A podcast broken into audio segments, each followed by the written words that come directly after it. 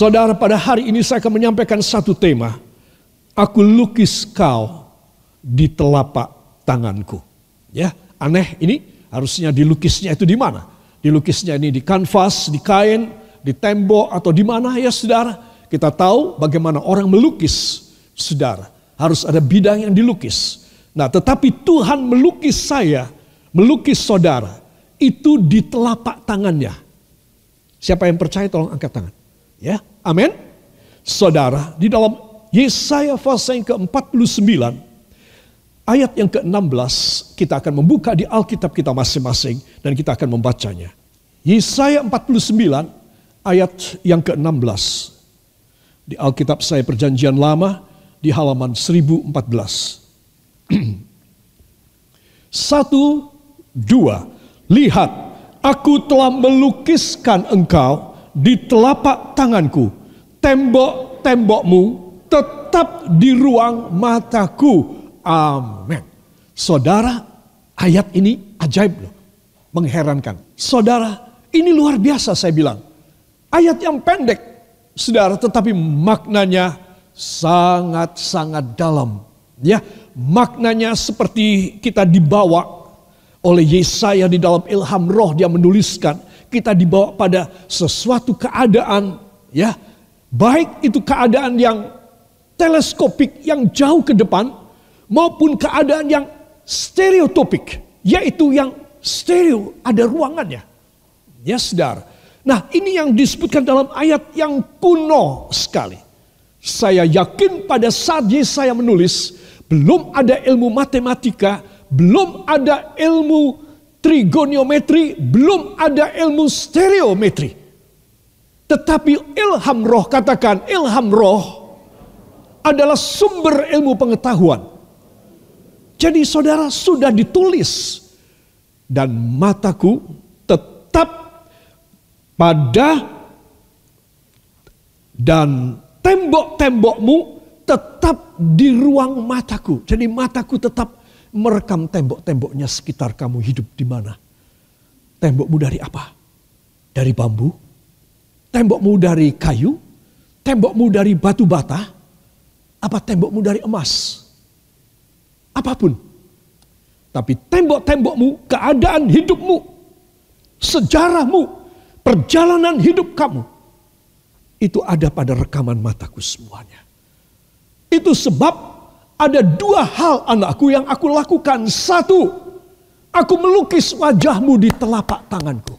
Tak lukis semua. Saudara punya pikiran berapa besar telapak tangan Tuhan. Telapak tangan dia sewajarnya. Saudara, kita tidak tahu dimensi dan ukurannya. Tetapi seberapa besar. Dia bisa menampung semua.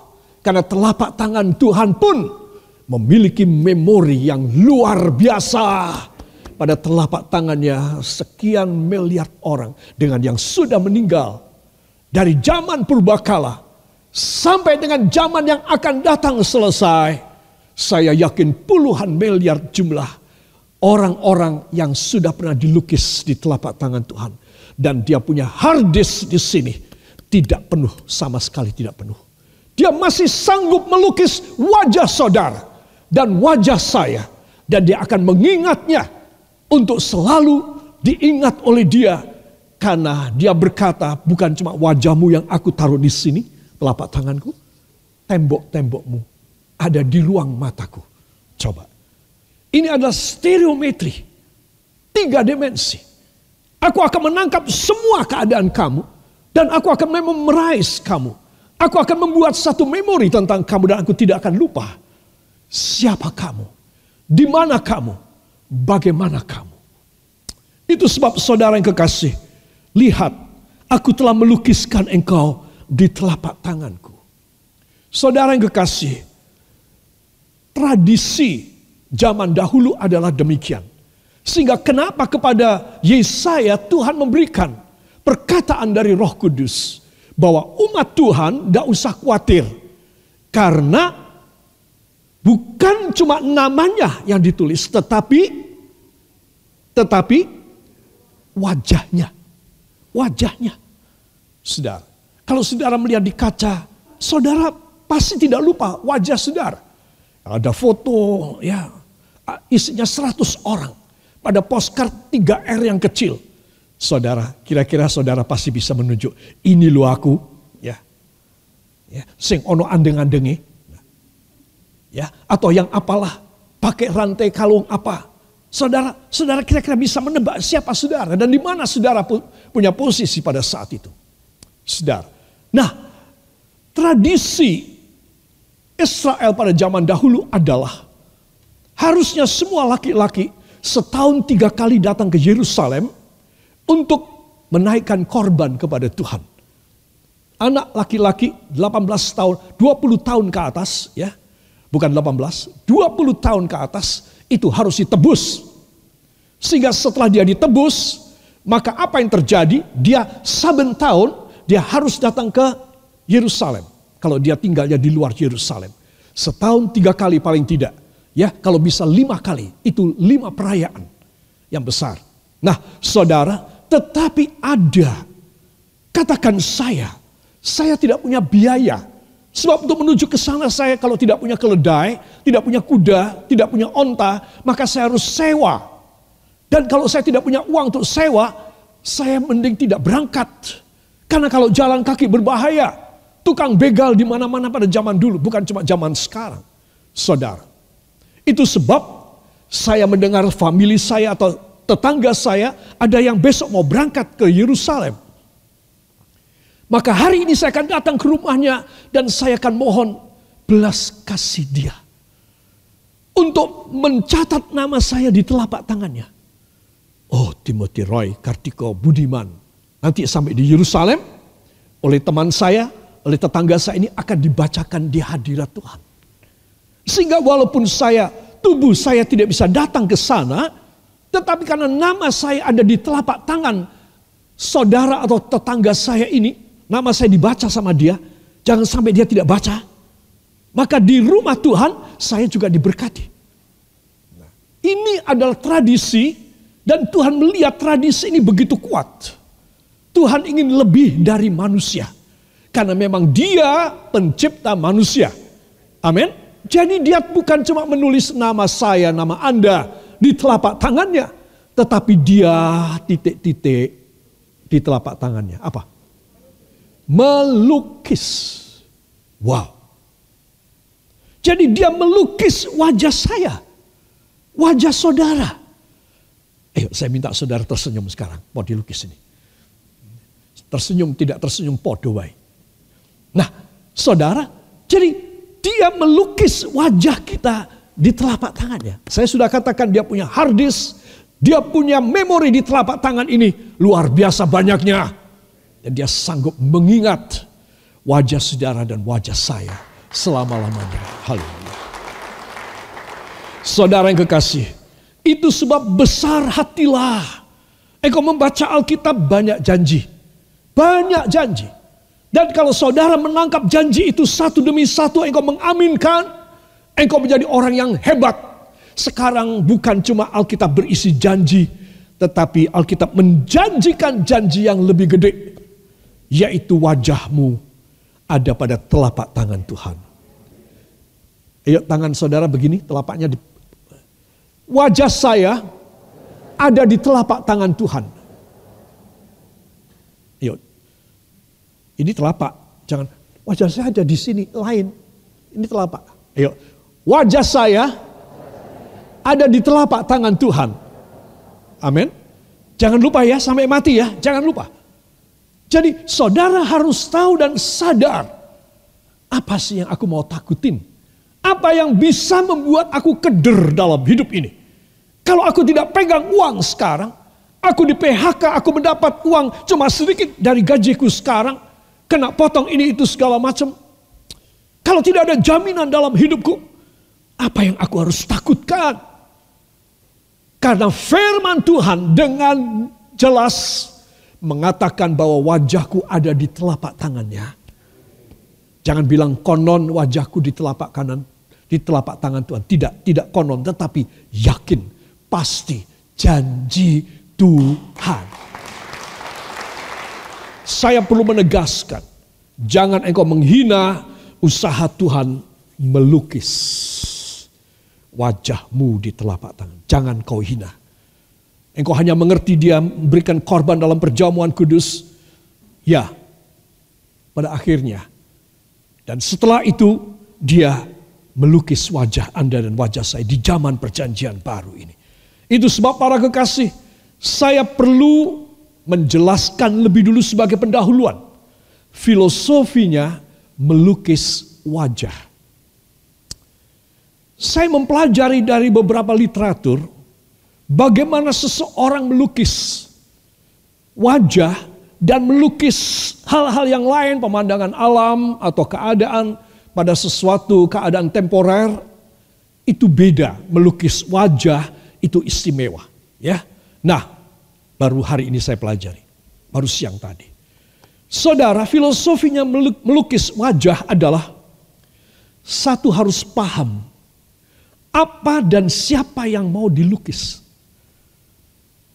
Jadi apa dan siapa yang mau dilukis? Apa? Oh pemandangan alam.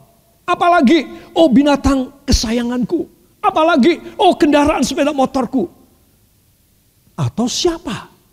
Siapa adalah someone, seseorang. Seorang mau melukis wajah, maka harus paham siapa yang mau dilukisnya. Wow. Jadi Yesus, Allah kita, yang menjanjikan untuk melukis wajah kita di telapak tangannya. Dia tahu dengan persis siapa saya. Itu sebab saya perlu dilukis di telapak tangannya. Dia tahu persis siapa saudara. Saudara. Dan itu membuat kita besar hati. Dan bukan hanya sekedar dia tahu, tapi dia mau mememorize. Dia mau ngapalin wajah kita orang. Dia mau lukis. Dia hafal bisa, dia pasti bisa, dia pasti bisa, dia sangat pintar menghafal.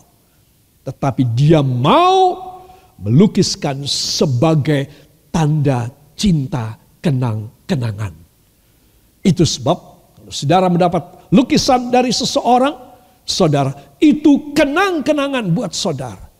Dia mau membuat kenang-kenangan dengan satu ilustrasi gambar wajah.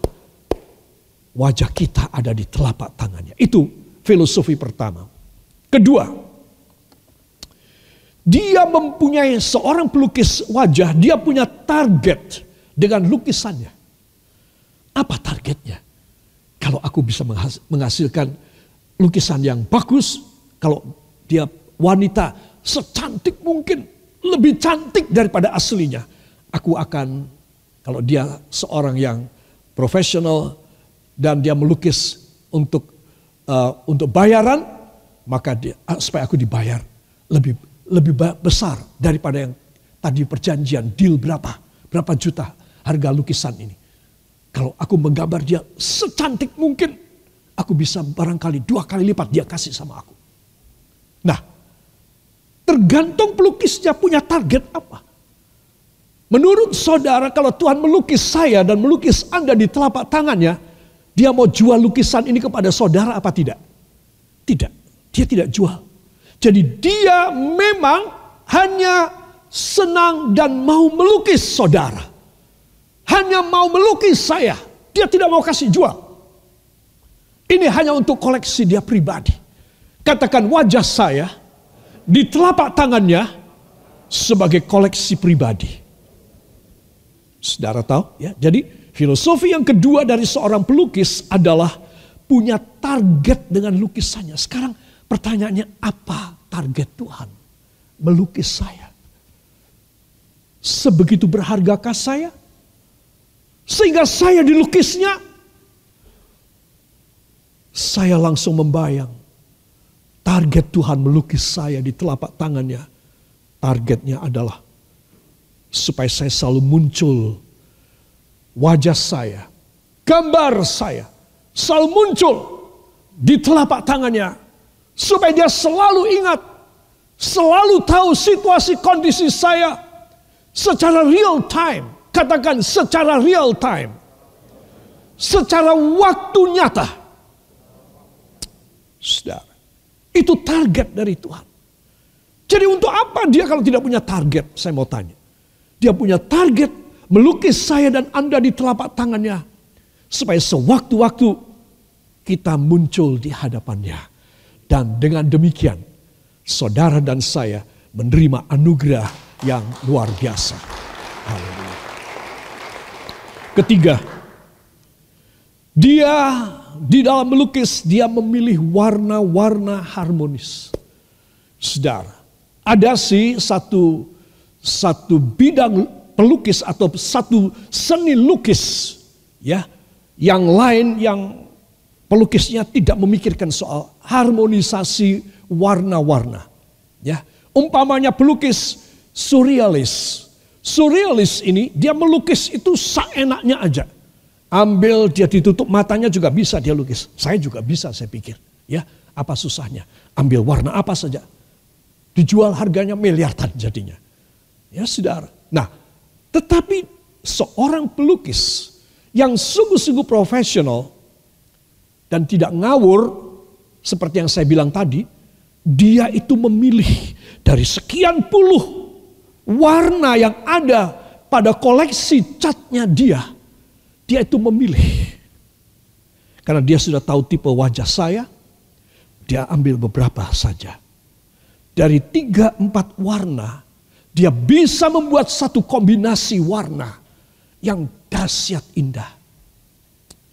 Nah, filosofi ketiga memilih warna-warna yang cocok supaya nanti hasil lukisannya menjadi masterpiece. Katakan menjadi masterpiece.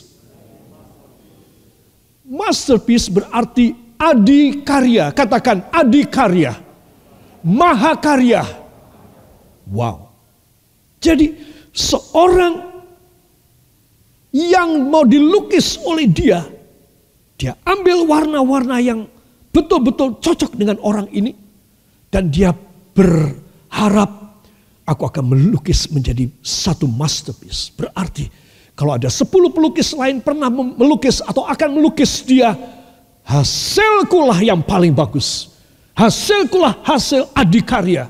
Hasil mahakarya yang akan mengalahkan sembilan lukisan yang lain. Ini maksud seorang pelukis yang idealis. Sekarang kita memandang kepada Tuhan.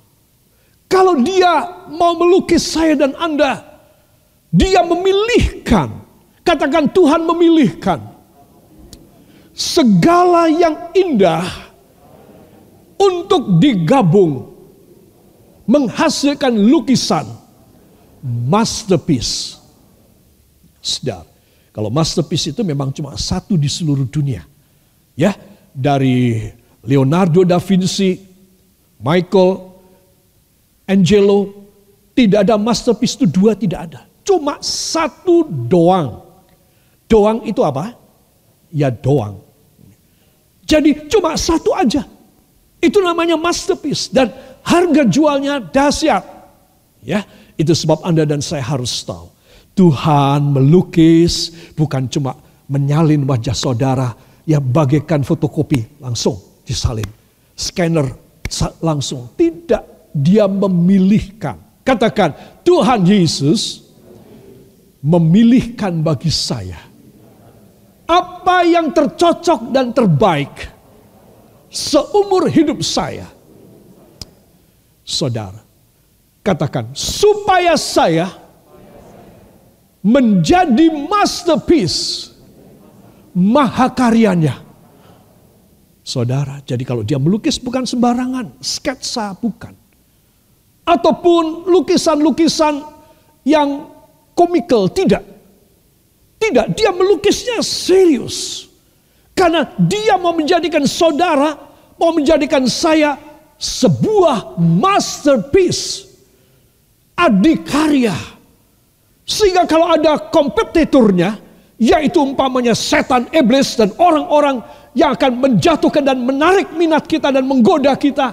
Oh saudara, engkau tahu aku hasil lukisan Tuhan yang terbaik. Aku adalah masterpiece-nya. engkau tidak bisa goyah. Dan Tuhan bilang, benar anakku. aku memilihkan warna-warna, ingredients, resep-resep, bahan-bahan yang istimewa untuk membuat lukisanmu masterpiece. Dan yang keempat, nanti saya akan bicara sedikit lagi tentang masterpiece. Filosofi yang keempat, setelah tiga hal ini, maka terakhirnya baru dia membeli dan menyiapkan kanvasnya. Oh, dia langsung punya pikiran, aku harus melukiskan ini pada selembar kanvas ukuran 46 kali 69. Ya, seperti lukisan dari uh, Leonardo da Vinci, Mona Lisa, saudara, itu hanya kali 69, kecil. Dan dia mengatakan ini dimensi ukuran yang pas untuk Mona Lisa. Saudara, jadi setelah tiga hal itu, maka dia mulai menyiapkan kanvasnya. Setelah cat dia pilih, baru dia menyiapkan kanvasnya. Itu seorang pelukis yang jempolan di dunia. Ada pelukis-pelukis yang lain menyiapkan kanvasnya lebih dulu.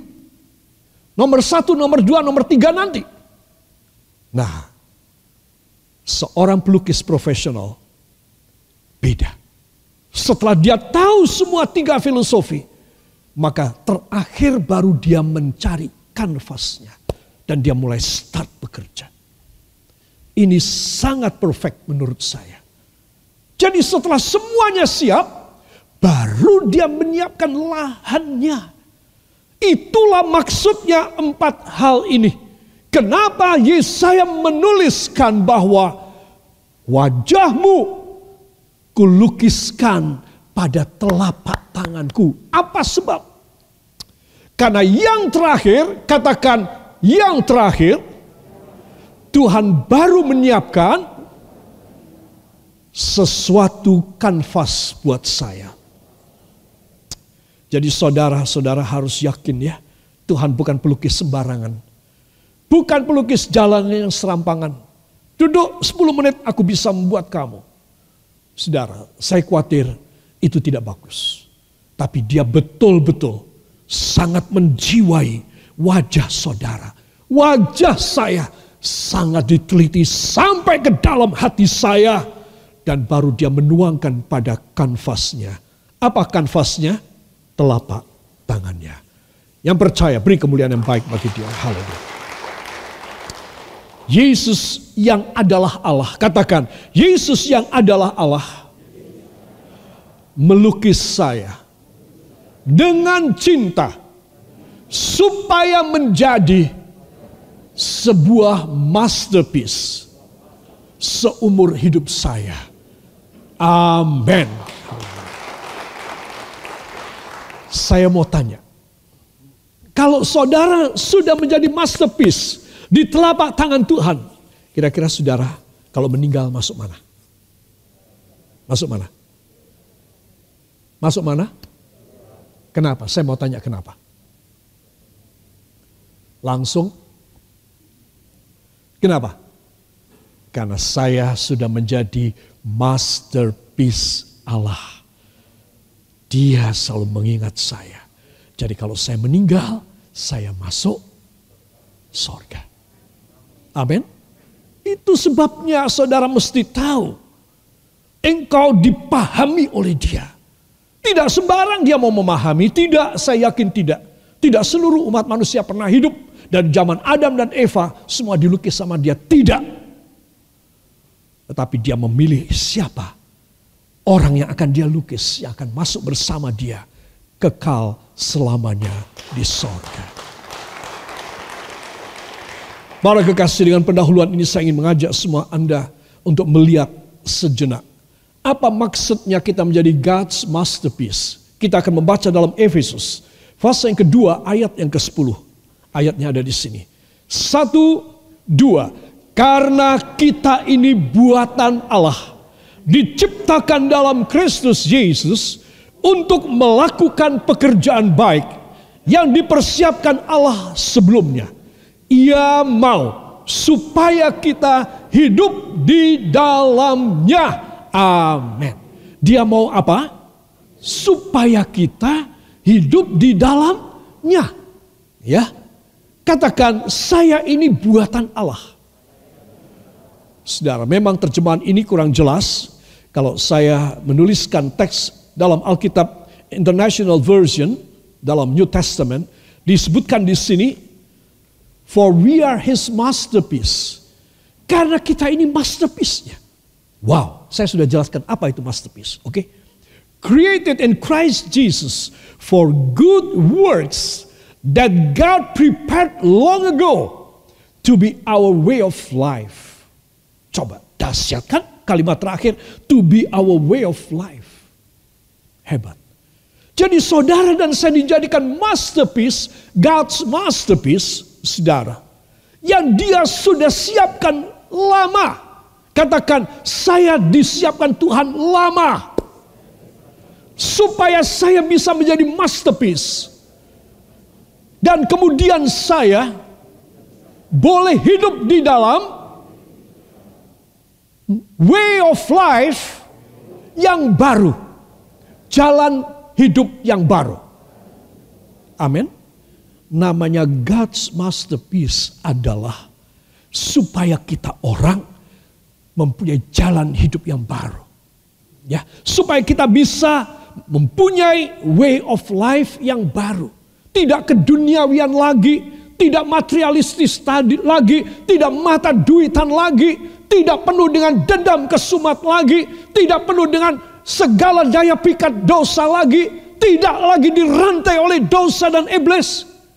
Kita mempunyai new way of life, kita harus berpindah, move on kepada satu cara kehidupan yang baru. Karena katakan, karena, ayo tangannya, karena Tuhan sudah melukis saya di, ta, di telapak tangannya. Amin. Itu sebab kata dalam bahasa Indonesia kita ini buatan Allah itu ternyata dalam international version disebutkan we are his masterpiece. Aduh, saya tertempelak banget ketika saya membuka Alkitab ini dan katakan we are his masterpiece. Saya merasa hamba tidak layak Tuhan. Kalau engkau tidak membuat dan dan menciptakan hamba ulang, engkau mengerjakan hamba ulang, maka hamba tidak mungkin bisa menjadi masterpiece. Saudara. Itu sebab anak-anak Tuhan perhatikan firman yang akan saya sampaikan ini mempunyai tujuan yang sangat dahsyat di depan kita. Bahwa kita menjadi masterpiece Tuhan. Katakan, karena saya lukisan Tuhan, maka saya menjadi masterpiece yang tak ternilai harganya. Amin. Saudara, inilah dia God's masterpiece, adikarya dari Allah ya. Diawali dengan lukisan di telapak tangan Tuhan. Ya saudara, itu sebab saudara harus yakin bagaimana dia mau mengabadikan, katakan wajah saya diabadikan di dalam telapak Tuhan menjadi masterpiece. Amin. Sangat berharga saudara. Saya sangat tersanjung. Tidak main-main. Sungguh tidak main-main. Masa saudara anggap Yesaya 49 ayat 16 main-main? Tidak. Itu tidak main-main. Yesaya adalah nabi yang besar. Nabi yang punya kuasa yang dahsyat. Dia punya perkataan meruntuhkan kerajaan. Dia punya perkataan membangun kerajaan. Itu Yesaya. Jadi dia tidak main-main kalau mengatakan bahwa Tuhan melukis wajah kita di telapak tangannya.